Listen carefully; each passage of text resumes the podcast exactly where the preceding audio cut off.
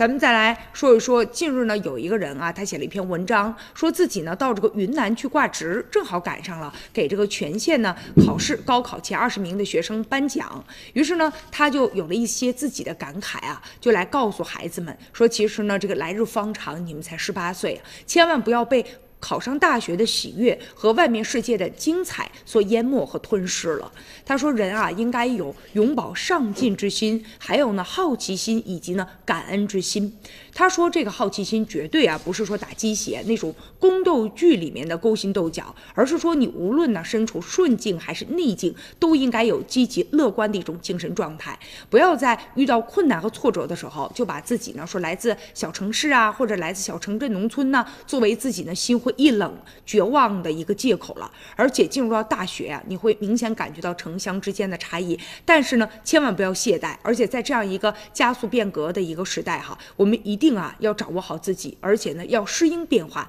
农村孩子也应该更有出息，而且呢要永葆这种好奇之心啊。年轻人就是应该啊充满好奇、充满激情的去体悟、去研究、去改变这个世界。当然了，人最主要的还是应该感恩，要感谢父母的辛劳，感。谢家乡父老乡亲的照拂，也感谢社会力量的关爱吧。也希望这些孩子他们都能够啊走出自己所在的这个家乡，走出那大山，走出省外啊，能够看到一个更广阔的天地。